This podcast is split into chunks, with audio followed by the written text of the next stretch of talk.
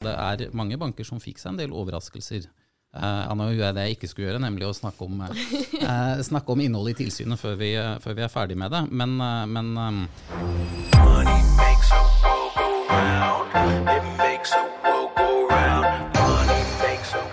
Velkommen til The Laundry, en podkast hvor vi diskuterer hvitvasking, bekjempelse av økonomisk kriminalitet og diskuterer temaer du normalt ikke tenker over. Med meg i studio har jeg Marit Rødevann og Fredrik Riise. Dette er The Laundry, en podkast av Strice. Hei, kjære lytter, og velkommen tilbake til nok en spennende episode i The Laundry. Og i dag er vi så heldige at vi har med oss Anders Borren, som leder Finanstilsynets seksjon for antihvitvasking og betalingsforetak.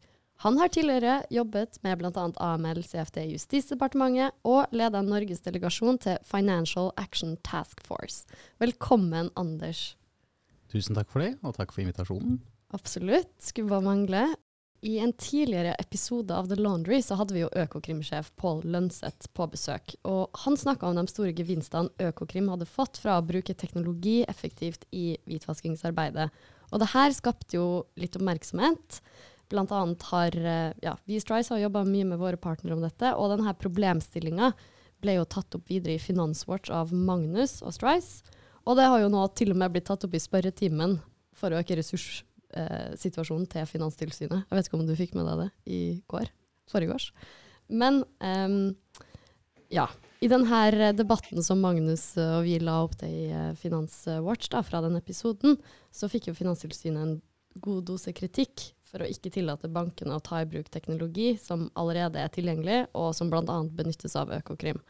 Så Magnus, du fikk jo med deg fem banker til å slutte opp om uh, det du sa. Så kan ikke du bare summere litt uh, dine synspunkt og det du har sagt i avisa? Absolutt. Jeg, jeg, kan begynne med å si at hvis spørretimen fører til at de får mer ressurser, så håper jeg at Anders eller, der, venter en vin i posten og sånn. Nei, da, det... ja, da skal du få det. Ikke Ikke sant. Nei, eh, og, og, de bankene som koblet seg på, var jo veldig overraskende. Men, men, eh, og det var veldig gøy at vi fikk den diskusjonen opp, opp både fra Finanstilsynets side og fra bankenes side, men, men, ikke minst også akademia sin side og, og slikt. Men eh, sånn helt overordnet så er jo denne diskusjonen egentlig bygget på, på tre punkter. da, sant? Eh, det første punktet er jo litt dette på at eh, dagens regel, lov egentlig, hvitvaskingsloven, ikke har stort nok rom for bruk av teknologi i behandlingen av de varsler som kommer ut av transaksjonsovervåkingssystemene i, i bankene. Og så er det det andre punktet går litt da på den type veiledning eller den type informasjon man får på hvor går grensen, og hvordan kan bankene effektivt jobbe med teknologi på hvitvaskingsområdet. Det går f.eks. på eh, hvordan de kan eventuelt autolukke saker som er bevist feil, enten ved historisk eller på spesifikke kunder og lignende. Altså avdekke, altså luke ut det som kommer av systemsvakheter, f.eks. Og så er det det tredje som går på hvordan vi kan lære av de internasjonale miljøene på dette, som gjerne tar mer og mer i bruk type avanserte metoder for å prioritere alarmene, både i forhold til risikobasert, men også ett steg lenger i forhold til sannsynligheten for at det er en reell hvitvaskingssak. Som jeg vet at uh, meg og Anders har litt, litt ulikt syn på hva som er en reell versus ikke-reell sak. Uh, så det er på en måte de tre punktene som går på transaksjonsovervåking generelt. Uh, det kritikken ikke er, er jo at det er jo ikke Finanstilsynet som setter loven. De kommer jo med høringsuttalelser, og de kommer jo med innspill eh, på samme lik linje som mange andre. Men jeg tror det bunner litt ut i kommunikasjonen man nå tar framover, for å kunne tilpasse slik at vi faktisk avdekker mer hvitvasking, mer kriminalitet, framfor at vi kaster på flere ressurser, flere personer, og øker egentlig mer kostnadsbildet framfor den effekten man får ut av den investeringen eller de kostnadene man har på hvitvaskingsområdet. Og Det er det jeg tror blir på en måte en akilleshæl i denne diskusjonen. Hvor er effektiviteten i dag? Er det på bedre ressurser, eller er det på eller mer ressurser, eller er det på mer bruk av teknologi? Og det er en veldig spennende diskusjon uansett. Ja, Anders, hva tenker du? Jeg tenker ganske mye. Eh, jeg skal innrømme at hovedmotivasjonen min eh, med å komme hit i dag er for å prøve å ta livet av noen myter og misforståelser. La meg først si at uh, I Finanstilsynet er vi teknologioptimister. Uh, og Det gjelder ikke minst på, uh, på antihvitvaskingsområdet. og det er vi med grunnlag i at vi tror teknologi kan lede til bedre etterlevelse, Det er det aller viktigste. Og så er det slik at selv om det ikke er forbudt å kaste penger ut av vinduet, så ønsker vi også at foretakene bruker ressursene der hvor risikoen er størst. At de bruker ressursene slik at de gjør en best mulig jobb. Og vi ser jo at det er mye spennende som skjer. Vi følger ganske mye med på, på teknologiutviklingen. Uh, og vi ser jo også i kartleggingen vi har hatt i Finanstilsynet av bruk av maskinlæring og uh, kunstig intelligens generelt, at eh, AML er kanskje et av de områdene hvor det er kommet lengst, da, innen finansnæringen i hvert fall. Og vi forsøker å være en, en pådriver for det, fordi vi ser at vi ønsker de gevinstene i etterlevelsesarbeidet som man kan få, hvis man gjør det riktig, med teknologi. Og så tror jeg det er viktig å huske på at det er noen uh, fallgruver, og det er mye som kan gå gærent, ikke pga. teknologien, men pga. andre ting. Og så er det også, bare til sammenligningen som var med Økokrim, noen ting som er veldig viktig, syns jeg, å påpeke. Og det gjelder forskjellen på Økokrims arbeid når de analyserer MT-meldingene, og det som bankene gjør når de får en alarm i transaksjonsovervåkningssystemet. Og Rent faktisk så er det jo milevis av forskjell gjennom hvilken mulighet man har til å berike den informasjonen. For Når man sitter i Økokrim, så har de da, uh, så vidt jeg kan forstå, adekvate teknologiske løsninger til å gjøre automatiske analyser. Og Det er fordi at de har tilgang til en rekke registre. Noen av dem har også bankene tilgang til, f.eks. Folkeregisteret. Og veldig mange registre har bankene ikke tilgang til. Og det gjelder f.eks. For de forskjellige politidatabasene. Eh, straffesaksregister, eh, etterretningsregister, eh, den typen ting. Så det øyeblikket du sitter i Økokrim og har en MT-melding som så skal analyseres automatisk, så vil du nødvendigvis ha tilgang til veldig mye mer og ærlig talt mer relevant informasjon enn det bankene har. Så jeg kjøper ikke premisset om at det er veldig sammenlignbart uh, hva man kan få ut av automatiske uh, analyser på den måten. Og så er det slik at, uh, som, som Pål Lønseth også sa her, at uh, det er for mange MT-meldinger og for få ansatte på EFE, uh, enheten for finansiell etterretning, til at de kan ha en human touch, altså en, en, en reell analyse foretatt av en operativ analytiker i, Eh, jeg holdt på å si flesk og blod, eh, flesh and blood. Eh, så det er, det er, det er, det er rett og slett på, den, på det nivået at en del av analysene må være automatiske. Men alle MT-meldinger blir sett på. Det spørs om det varer veldig mye lenger, etter hvert som de antall rapporter går, går til værs. Men alle MT-meldinger som sendes, blir sett. Alle MT-meldinger blir ikke analysert av et menneske. Uh, alle MT-meldinger blir analysert uh, av uh, algoritmer maskinelt. det andre er at det er en juridisk side her, som man kan like eller ikke like, og som i så fall er en regelverksdiskusjon. Og det er det at det er undersøkelsesplikten som styrer om banken kan lukke en alarm automatisk eller ikke. Og Magnus, du påpekte jo, eller påpekte er feil ord, du sa noe misvisende at vi mener at alle alarmer må undersøkes manuelt. Og det har vel egentlig aldri vært vårt anliggende. Vi har i en tilsynsrapport, i tilsynsrapporten om, om DNB Jeg printet den ut, så jeg skulle være sikker på å sitere helt riktig, siden jeg nå anklager deg for å, å være litt upresis i sitatene. Vi sier at en alarm i overvåkningssystemet er et forhold som utløser undersøkelsesplikt, forutsatt at reglene i systemet er satt opp på en måte som gjør at den fanger opp atferd som treffer på ett eller flere av vilkårene i paragraf 25. Uh, og så er det litt viktig å lese det i kontekst, da, uh, når vi har vært i en bank som har en, historikk for, for masselukkinger av, av, svært mange alarmer, uh, og hvor den passusen i tilsynsrapporten var, var, et svar på bankens tilsvar igjen, om hvor, når er det undersøkelsesplikten inntreffer. Og Dette høres kanskje ut som litt sånn, et unødvendig juridisk seminar som ingen har bedt om, men Treffsikkerheten i transaksjonsovervåkningen er veldig viktig også for å avgjøre hva man må undersøke. Og det vi sier, er det at det finnes ikke dekning i regelverket for at du kan la være å undersøke uh, mistenkelige forhold. Men så er jo problemet da at uh, de aller fleste transaksjonsmonitoreringssystemene uh, produserer jo veldig mange forhold som ikke er reelt mistenkelige.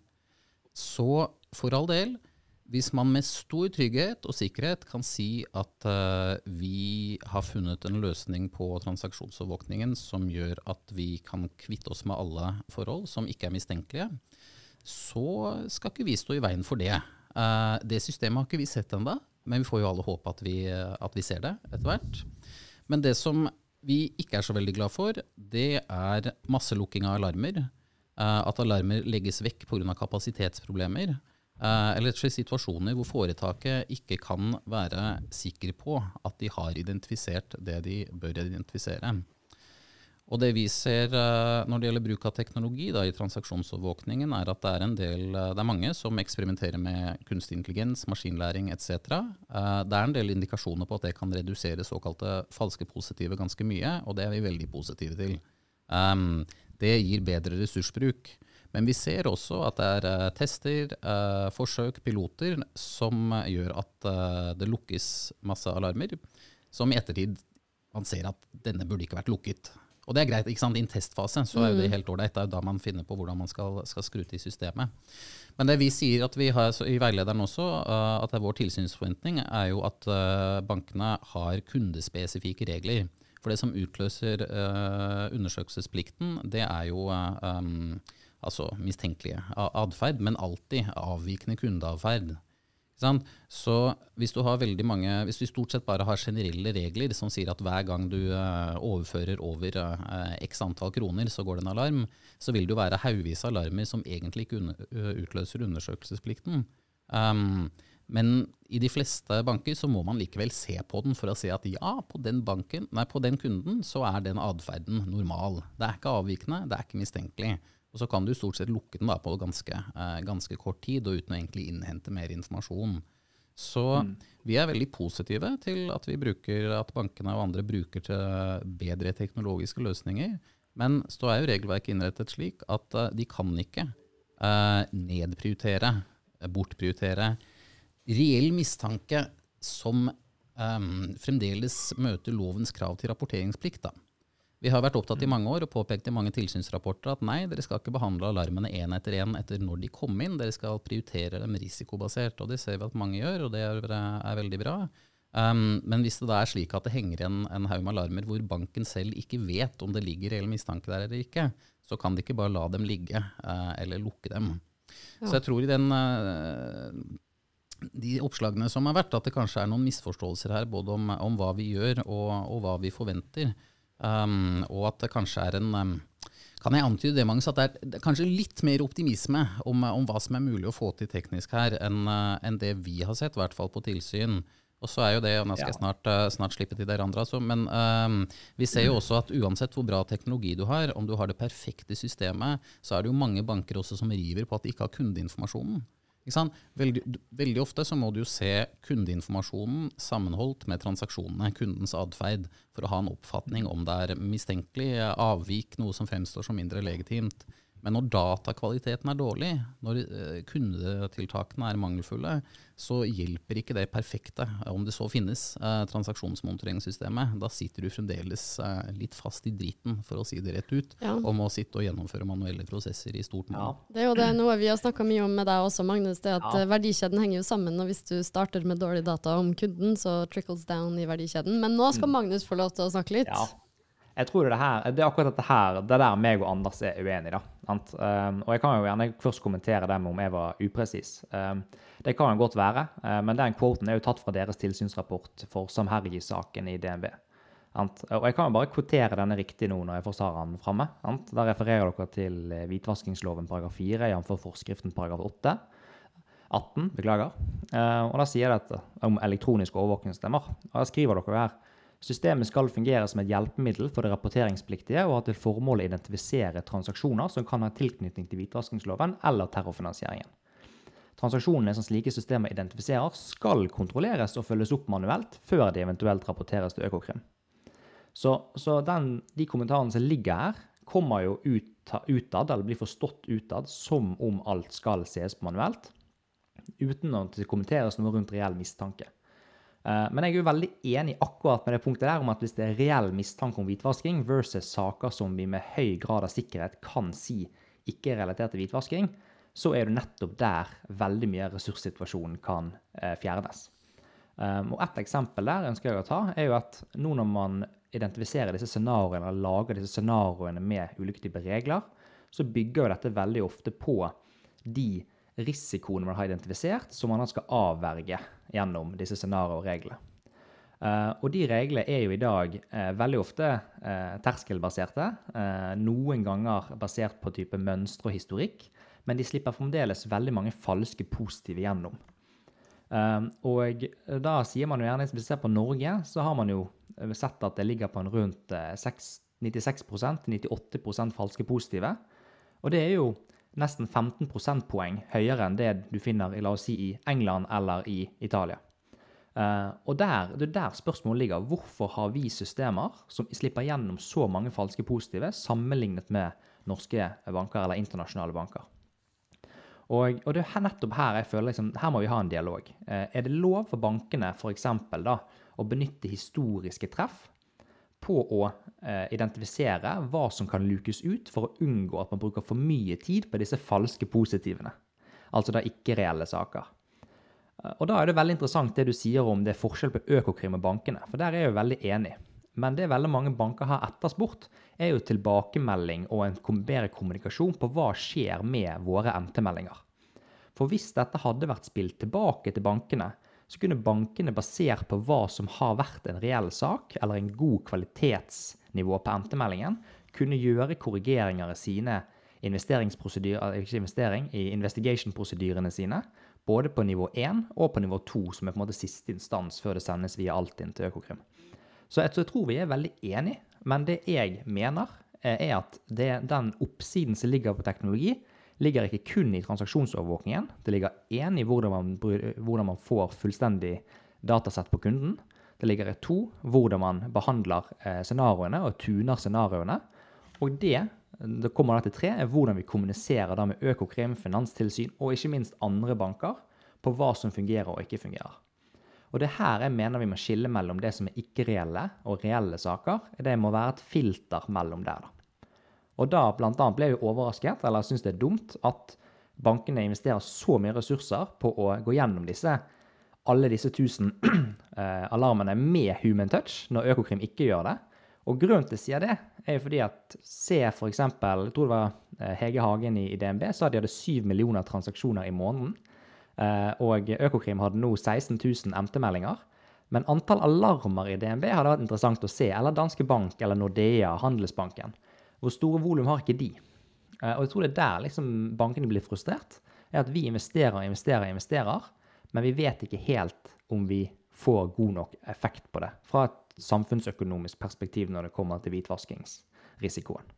Så jeg tror vi er enige, men jeg tror det er en ulik der på oppsiden eller optimisme med teknologi. For jeg har sett og jeg har vært med å utvikle disse transaksjonssystemene som har en falsk positiv ratio på under 80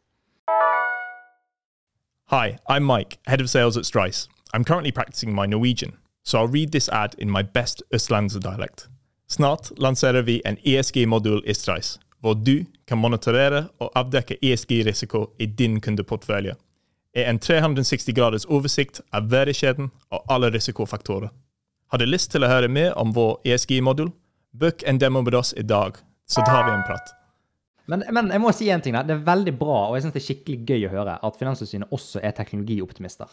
For jeg tror det at de neste tre, fire, fem årene så tror jeg Finanstilsynet, sammen med bankene Jeg fikk jo bl.a. med meg de forumene dere blir med nå, og ikke minst samarbeidet med Finans Norge.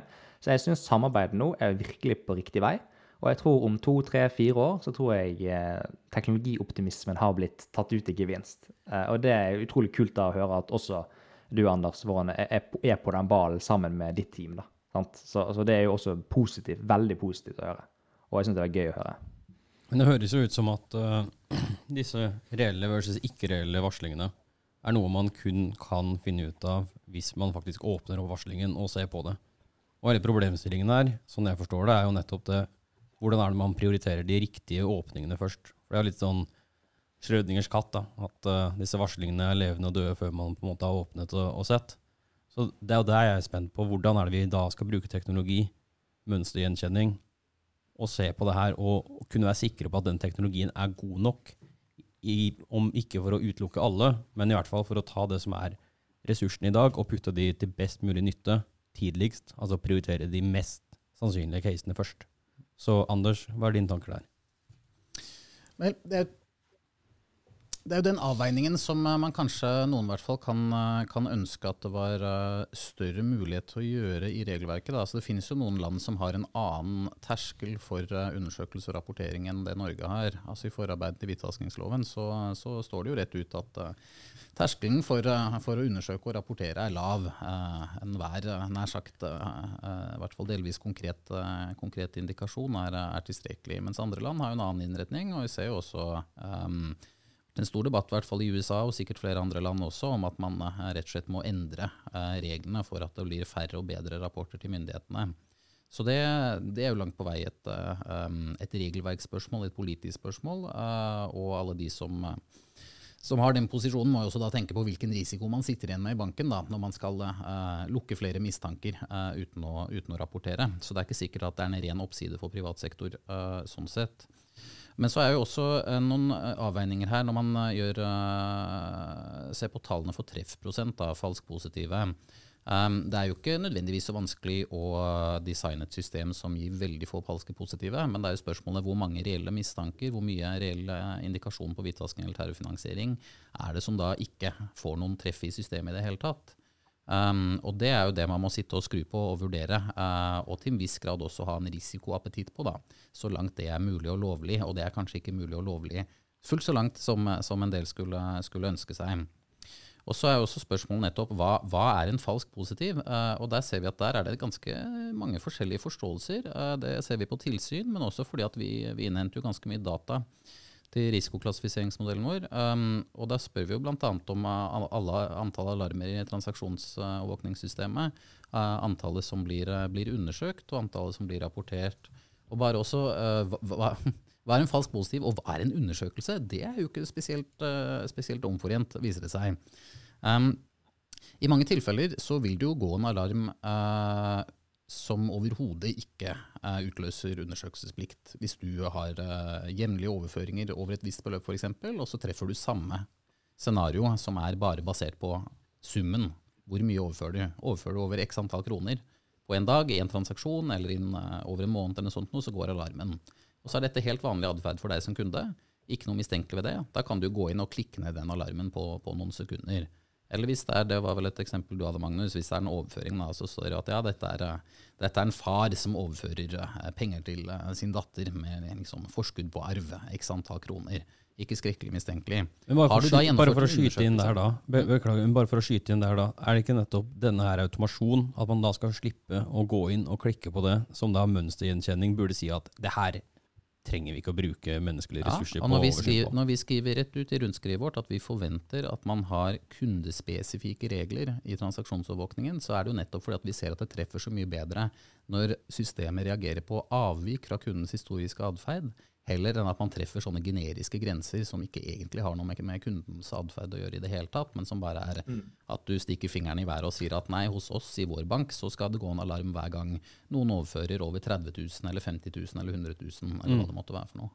Mm. Og jeg tror, jeg tror, akkurat det kommentaren der med sånn atferd fra din forventede mønster eller forventede bruk av dine banktjenester er, er veldig viktig. Uh, og det går jo nettopp nest, egentlig mer på KYC, da, at, at man har god nok data og en god nok forventning på hva kunden skal gjøre, sammenstilt med historikken til kunden, sett opp imot hver enkelt transaksjon hvor man vurderer er denne av et slikt avvik at det må varsles om. Um, og, og, det er nettopp der jeg tror um, det kommer alle typer lavrisikovarsler, medium risikovarsler og høyrisikovarsler for å kunne gjøre den risikobaserte approachen. Um, det, men det som er litt skummelt der, er jo at uh, det er ofte de lavrisikovarslene, eller de mediumrisikovarslene, man kan finne disse retuningsprosedyrene. At man kan da endre basert på alle disse her eh, som egentlig aldri skulle vært varslet om, og aldri skulle vært sett på. Men de kunne gått rett tilbake til kundeansvarlige, enten fordi at her må du gjøre forsterkede kundetiltak, eller fordi at du må oppdatere kundeprofilen, for det er tydelig at hans eller hennes eh, eh, mønster eller forventede brukshistorikk har ikke lenger i tråd med hva vi forventet når vi onboardet denne kunden.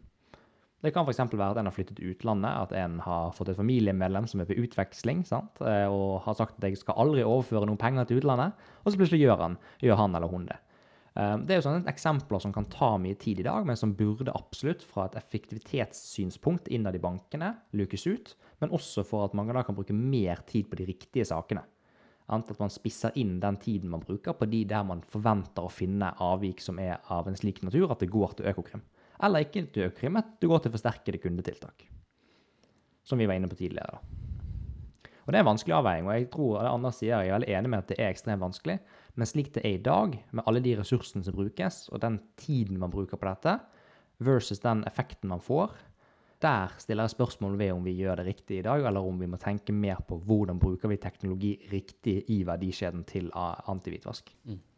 Ja, som jeg sa tidligere, um, vi er positive til dette. Og så uh, venter vi vel fremdeles på det tilsynet hvor vi ser disse løsningene uh, tatt i bruk på en måte som, uh, som virkelig virker. Som sagt, vi vet det er mye som er i test, mye som er, i, er under utforsking. Men, eh, men jeg tror, eh, tror vi fremdeles er et stykke fra å se, um, se systemer som, eh, som gir de resultatene vi, vi vil alle ønsker og håper på. Da.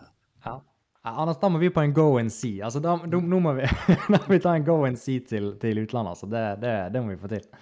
Det skal heller jeg ta på min kappe. Hvor, i så fall, hvor ville du go and see, hvis du skulle sagt noe helt konkret? Noe mer konkret enn bare utlandet, Magnus? Ja, altså Jeg kan jo ikke si de spesifikke klientene jeg har jobbet med, selvfølgelig. Eh, men jeg ville absolutt sett på de største bankene som opererer i, i Europa.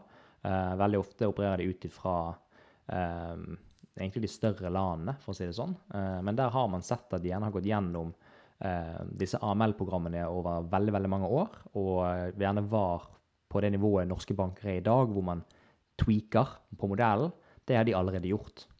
Eh, og jeg tror det er veldig mye å hente både for tilsynsmyndighetene gjennom supervisory colleges, som det er det man gjør, eller gjennom, uh, eller gjennom spesifikke bankbesøk uh, på, på transaksjonsovervåkingssystemene spesifikt. Da.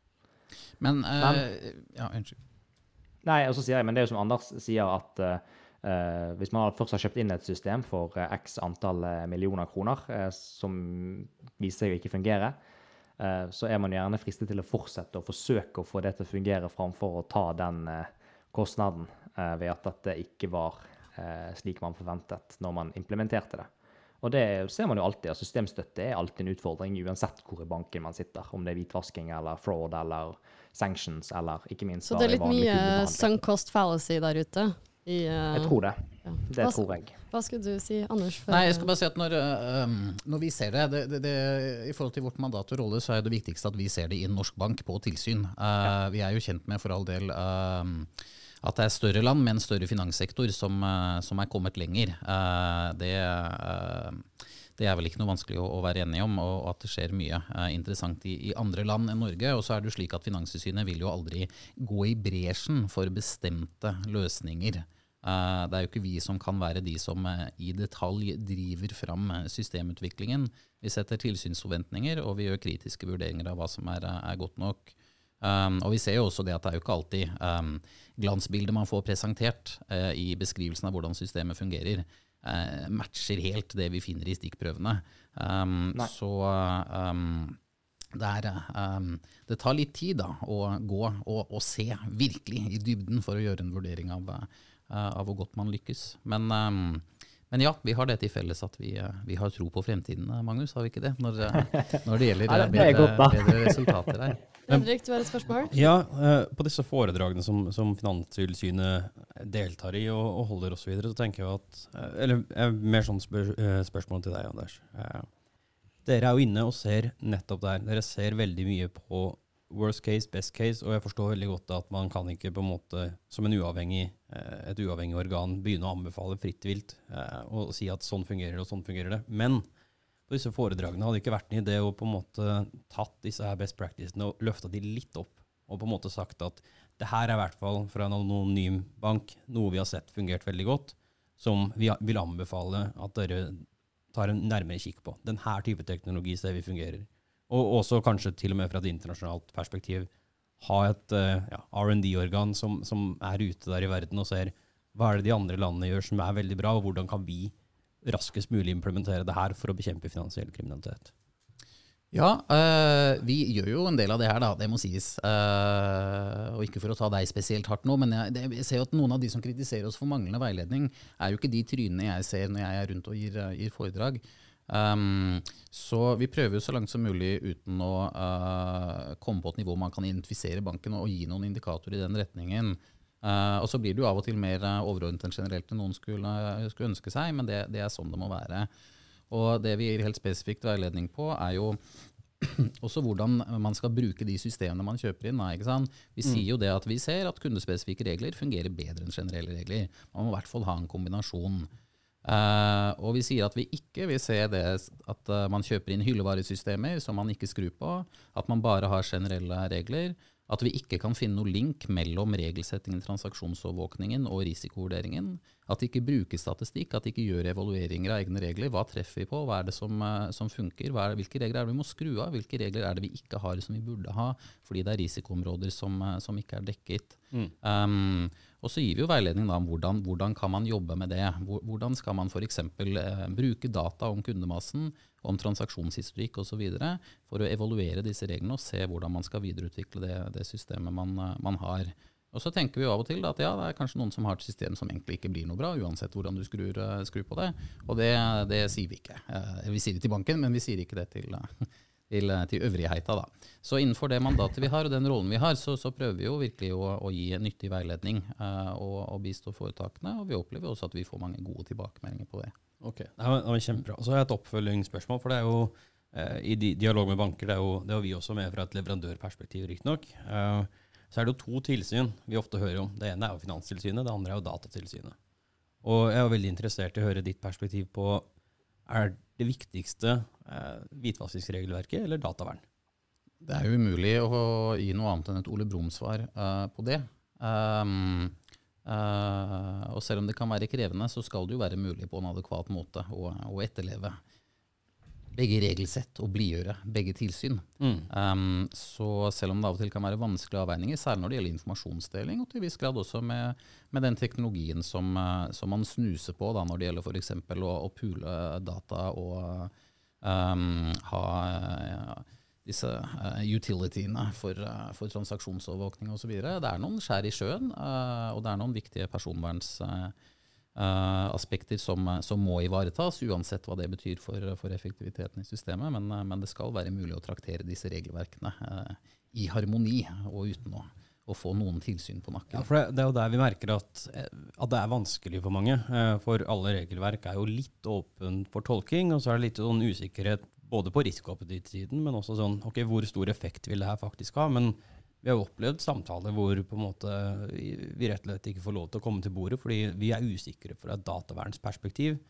Og den og den type deling av data, selv om vi ser 100% at dette her hadde hjulpet oss med å etterleve hvitvaskingsregelverket mye mer effektivt og bekjempe økonomisk kriminalitet. kriminalitet. Ja, hvis det var det eneste målet, så er det utrolig mye man kunne gjort. Man kunne bare delt alle kundedata, all transaksjonshistorikk på alle foretak på tvers, alle rapporteringspliktige. Det er ikke tvil om at det ville gitt mer effektiv kriminalitetsbekjempelse, men det ville jo være en fullstendig fadese fra et personvernsperspektiv. Nettopp, og da lurer jeg på hvordan samarbeider, samarbeider disse tilsynene? Vi, uh, vi, har jo hvert våre regelverk, som man selvfølgelig hver gang man utvikler et regelverk, så må man jo ha en et perspektiv til de andre regelverkene som uh, kan komme i konflikt med eller berøre uh, det regelverket man utvikler.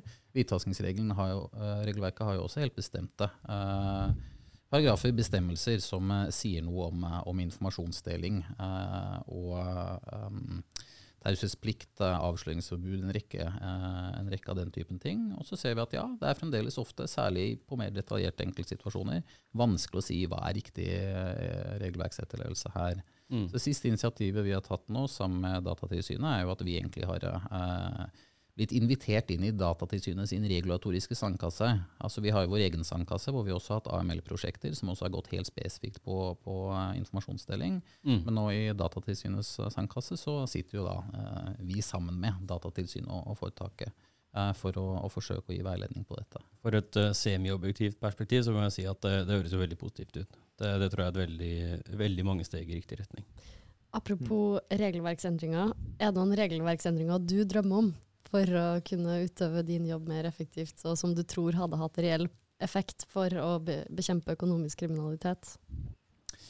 Uh, ja, Nå skal ikke jeg mene om politikk, og det blir jo fort vekk det. uh, om jeg skal uh, begynne å skissere drømmeregimer av, av regelverksendringer. Jeg tenker Nå har vi uansett en veldig stor regelverkspakke foran oss i form av av den nye ja, seminye AML-pakken, som de vel ikke helt har, har landet ennå. Um, så jeg kan vel si da at um, til AML-pakken, som er under, eh, under forhandling, eh, som jo blir både et nytt direktiv og en ganske omfattende forordning, og et nytt hvitvaskingstilsyn, eh, så kunne jeg vel ønske meg at det var mer fokus nettopp på informasjonsdeling. Altså Det norske regelverket har jo faktisk en videre adgang til å dele informasjon enn det hvitvaskingsdirektivet har. Og det ligger dessverre, vil jeg si, ikke noen utvidede muligheter for informasjonsdeling i, eh, i den AML-pakken. Så det eh, Hvis jeg ikke skal drømme, men ha en litt sånn nøktern håp om hva som kanskje kan endre seg gjennom de forhandlingene, som vi jo ikke er del av som, uh, som ikke-EU-medlem, så, så står vel det på, på listen der, helt klart. Er det noen avsluttende tanker og kommentarer fra deg, Magnus, før vi må begynne å runde av? Nei, jeg syns det, synes det er kjempespennende, den diskusjonen vi har hatt nå. Uh, Og jeg tror også bankene setter pris på at, at man diskuterer det. Uh, noen mer enn andre, sikkert. Uh, Så jeg tror egentlig vi fikk belyst det, det temaet som har vært litt skriverier om noe, noe godt. Og så er det veldig gøy at uh, også Anders ønsker å delta på dette i en podkast og, og snakke om det. Det, jo, det viser jo at uh, kommentarer med om proaktivitet må nesten tas tilbake, da. Enn en da Anders? uh, Ja, nei, Nå sporer jeg av din, din flotte avslutning, eh, Marit. Det beklager jeg. Men, Nei, nei, det eh, men jeg fint. sa at jeg, eh, en av grunnene til at jeg kom hit i dag, uh, også var for å prøve å ta livet av noen myter. Uh, Så jeg skulle gjerne bare ha ja, kastet det. meg, kastet meg over, eh, over i hvert fall én ting til, da. Eh, og det, det er det som eh, vi har hørt altfor mange ganger, og som er helt feil, og som du også, Magnus, uh, gjentok i, i en sak her forleden. Uh, og det er at vi bare måler bankene på antall rapporter. Uh, og det det gir meg grå hår på ryggen hver gang jeg, jeg hører det. Og jeg er på hvitvaskingskonferanse en rekke andre steder forsøkte å tilbakevise det. Og det, det er veldig viktig å oppklare at det gjør vi ikke, rett og slett fordi ingen ønsker defensiv rapportering. Ingen ønsker at man sitter i banken eller et annet foretak og så sier at ja, men nå må vi liksom neste kvartal så må vi rapportere så og så mye mer for å nå et eller annet måltall eller noe sånt noe. Det, det er helt feil. Og vi har aldri på noe tidspunkt, på noe tilsyn, generelt uttalt at dette foretaket må rapportere mer. Punktum. Og sånn er det. Um, Hvordan har den myten oppstått? det Ja, vi har skrevet i en del uh, tilsynsrapporter, er det at uh, det er indikasjoner på underrapportering. For vi er ikke Vi syns ikke det er uvesentlig om man rapporterer mistenkelige forhold i stor eller liten grad. Men det er alltid i kontekst av at enten så er det et foretak som vi ser har så og så mange kunder, så så disse og disse produktene, den og den eh, geografiske eksponeringen etc. Og så skjønner vi ikke hvordan de har avdekket så veldig, veldig få mistenkelige forhold. Men da sier vi ikke og sånn er det. Dette tallet er feil, punktum, og nå drar vi hjem. Det vi gjør, er at vi går jo inn og ser helt spesifikt på hva er det eh, Hva er det de fanger opp i den løpende transaksjonsovervåkningen? Hva slags høyrisikokunder har de? Eh, hvordan ser risikovurderingen eh, ut? Hvordan er det de vurderer eh, kundene og risikoindikatorer, risikoklassifisering osv.? Og, og stort sett, mener jeg, så trekker vi, klarer vi, eh, også i de endelige rapportene hvor vi jo aldri kan skrive ut alle detaljer, og trekke en linje da, mellom, som forklarer hvorfor er rapporteringen for lav. Og veldig ofte så er det ikke nødvendigvis at det er noe i veien med rapporteringen totalt sett, men at uh, de rapporterer på um, tilsynelatende feil områder ut fra hvor vi vil anta risikoen er. Hvis du har masse bedriftskunder innenfor høyrisikobransjer, men du rapporterer masse på personmarkedet, så kan det godt tenkes at du har en eh, komparativ sett høy rapportering når du bare ser på antall MT-rapporter som er sendt til Økokrim, men du rapporterer jo ikke på det som må være de antatte risikoene. Uh, og det er vi veldig opptatt av, og særlig rapportering på bedriftsmarkedet. Særlig at det er en uforklarlig lav rapportering, også på en del høyrisikokunder innenfor visse typer næringer med visse typer geografisk eksponering. Og særlig da det som gjelder eh, mer sofistikerte hvitvaskingsmodus, som i altfor liten grad avdekkes. Det er altfor mye mann i skranke med kontanter. Eh, også for banker som egentlig ikke har kontanter som, eh, som eh, presumptivt den mest viktige og, og vesentlige risikoen. Da.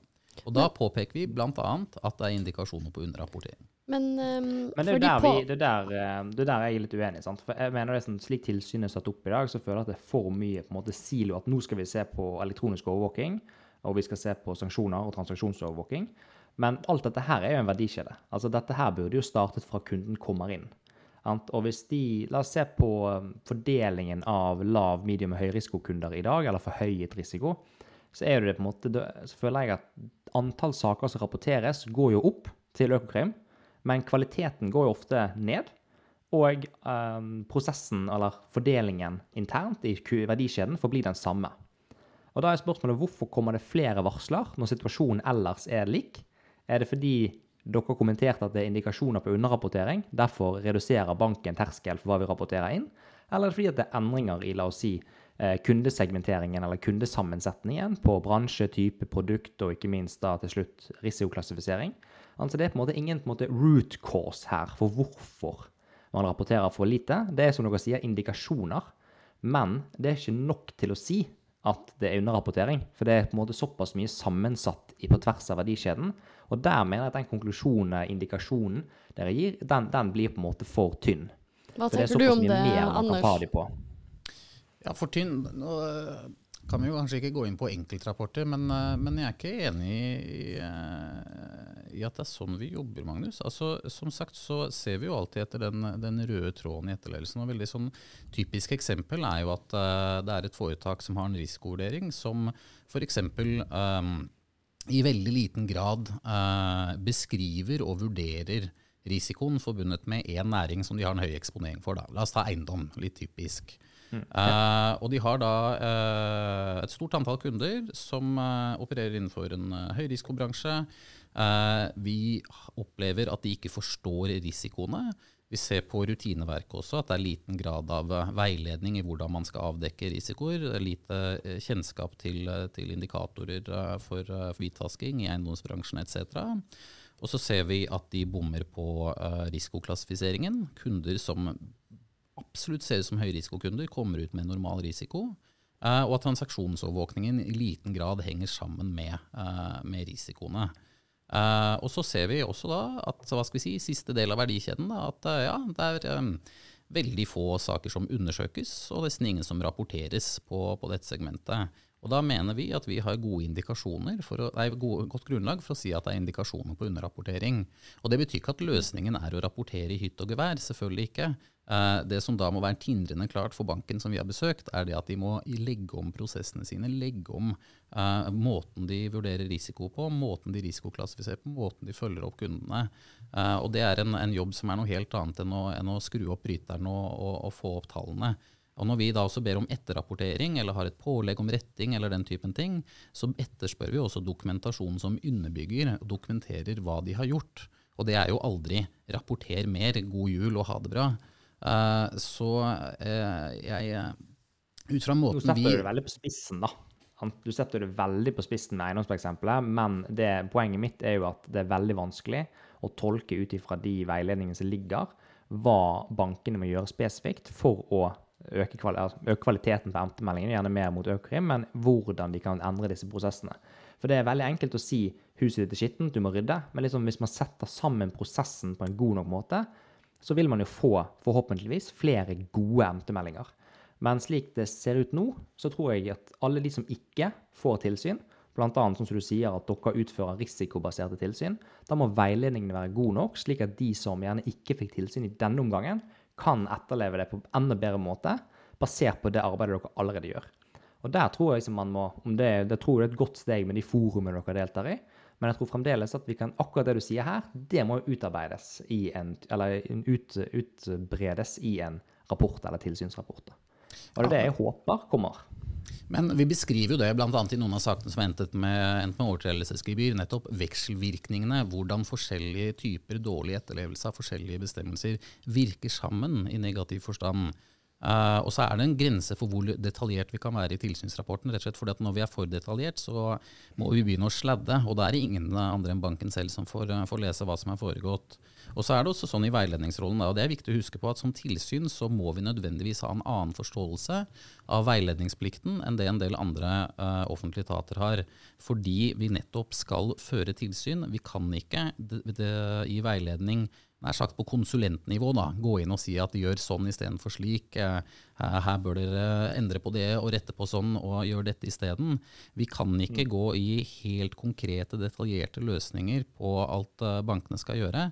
Og bankene av de andre rapporteringspliktige har jo faktisk et ansvar for å etterleve regelverket selv. Uh, og det er jo også noen, noen, ressursimplikasjoner. Da, at desto mer, desto mer, vi bruker på veiledning, desto mindre må vi gjøre noe annet. F.eks. å dra på tilsyn, som jo helt opplagt er, er, en kjerneoppgave. Og det igjen også er jo et uh, overordnet politisk spørsmål. Da. Hvor mye ressurser skal et finanstilsyn ha? Hvor mye skal, skal vi bruke på, på antihvitvasking? Uh, og den balansen vi har nå mellom uh, hva vi uh, kan bruke på tilsyn og hva vi kan bruke på veiledning, der er ikke veldig mye mer å gå på altså, i, i, form av å bruke enda mer ressurser og tid på, på veilederbankene. Nei, og Det er jo der heldigvis at jeg har valgt å gå litt den politiske veien for å øke deres ressurser. selvfølgelig. Jeg mener det er ekstremt viktig for å kunne gi bedre veiledning og mer dybde i veiledningen. Og ofte og flere Eh, eh, mer hyppig. Bl.a. Liksom at flere av kommentarene dere har, er liksom dere må oppdatere compliance-rammeverket, eller om hvitvaskingsregelverket, forståelsen deres. Alt fra policyer, interne dokumenter.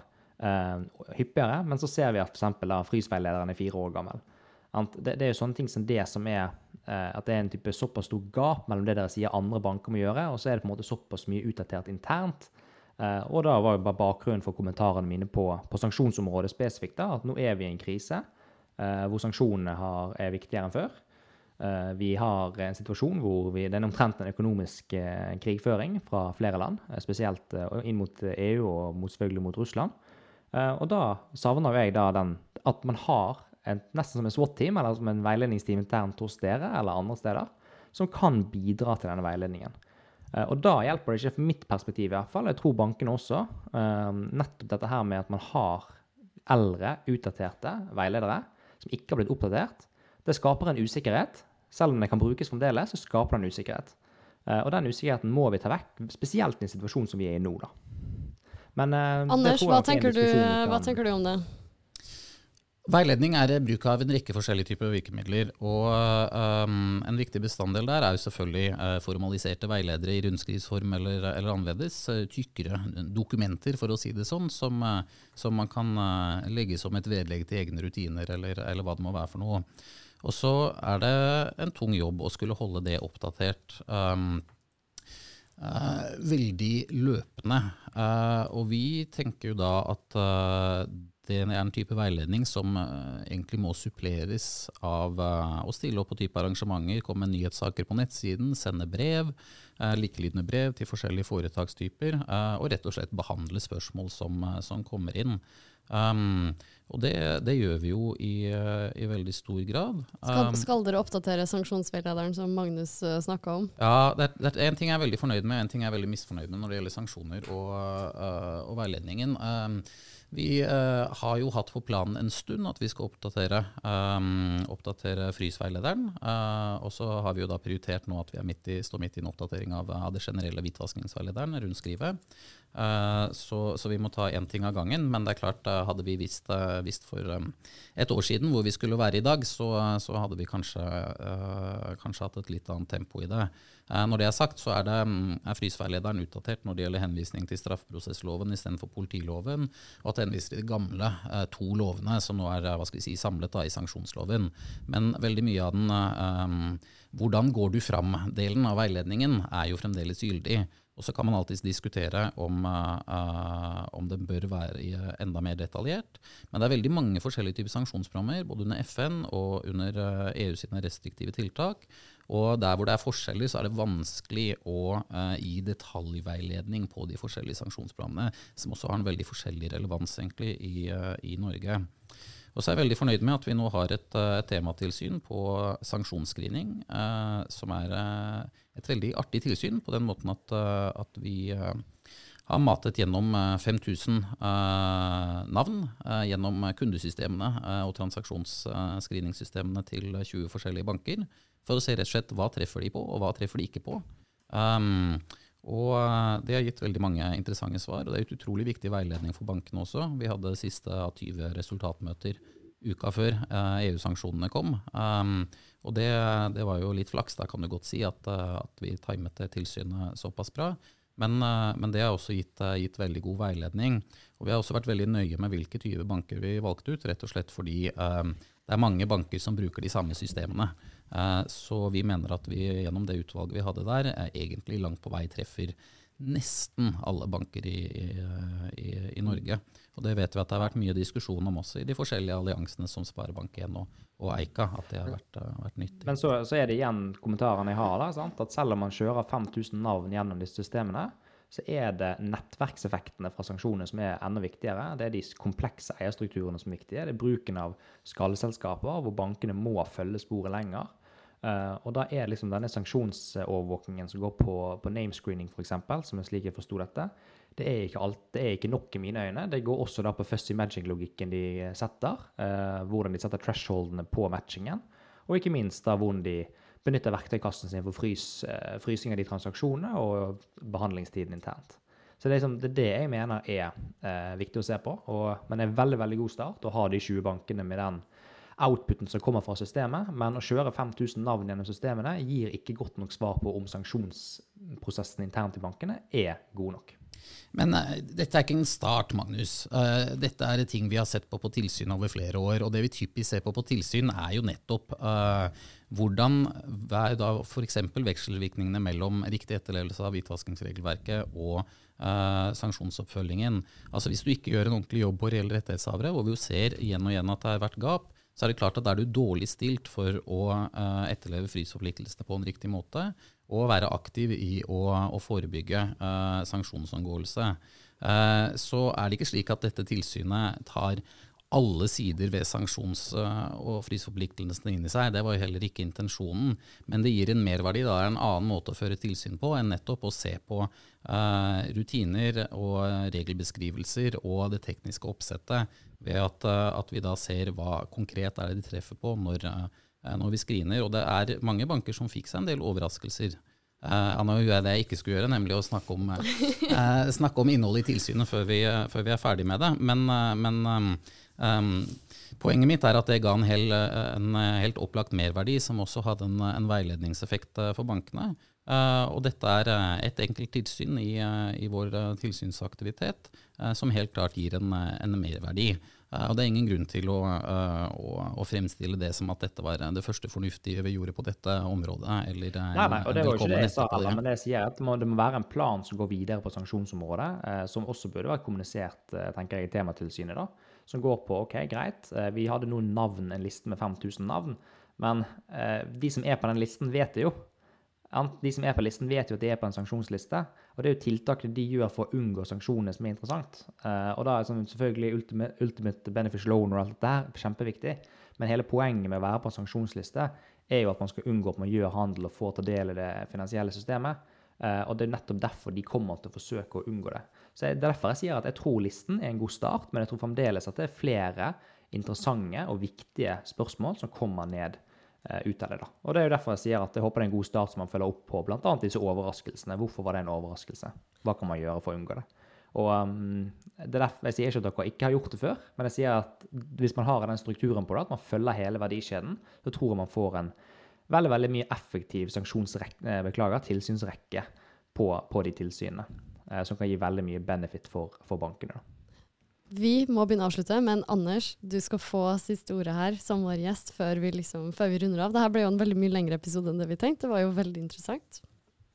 Ja, jeg advarte deg på forhånd, Marit, at jeg prater fælt. uh, så um, uh, Nei da, altså vi um, La meg oppsummere slik da, at vi, um, vi, forsøker etter beste evne å jobbe risikobasert når det gjelder uh, hvilke foretak vi prioriterer, hvilke risikoer vi prioriterer, hva vi ser på, hvordan vi innretter tilsynene.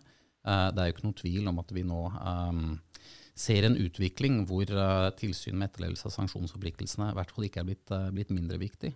Eh, og så må vi jo passe på også at vi ikke blir, eh, blir tatt av siste hendelse, og, eh, og glemmer at eh, det er eh, nye og eh, stadig mer fremtredende hvitvasking, terrorfinansieringsrisikoer også, som, eh, som vi må være oppmerksom på Mm. og, eh, og ta høyde for i vår tilsynsvirksomhet. Veldig bra. Eh, ja, vi, jeg har ikke, jeg har ikke sjekka hva, hva, hva, hva, hvilke svar som kom i den spørretimen rundt å øke ressursbruken til Finanstilsynet, men eh, vi kan jo avslutte med å håpe at det var, det, man var positive til det. Ja. Tror vi har felles mål, og det er å skape en veldig veldig godt grunnlag for at norske banker kan forhindre økonomisk kriminalitet i tråd med regelverket. Om regelverket må endre, eller om eh, bankene må endres, og hvordan det gjøres i samarbeid med Finanstilsynet, det tror jeg vi finner en god løsning på framover nå med disse gode samarbeidsorganene. Selv om jeg og Anders ikke er enige på alt, så tror jeg vi har samme mål. Absolutt. Absolutt. Uh, igjen, tusen takk for at du tok deg tid, uh, og så håper vi å få deg tilbake på en senere episode også. Takk for meg. Vi håper du likte episoden. Del gjerne med noen du føler burde høre på podkasten vår. Dette er The Laundry, en podkast av Strice.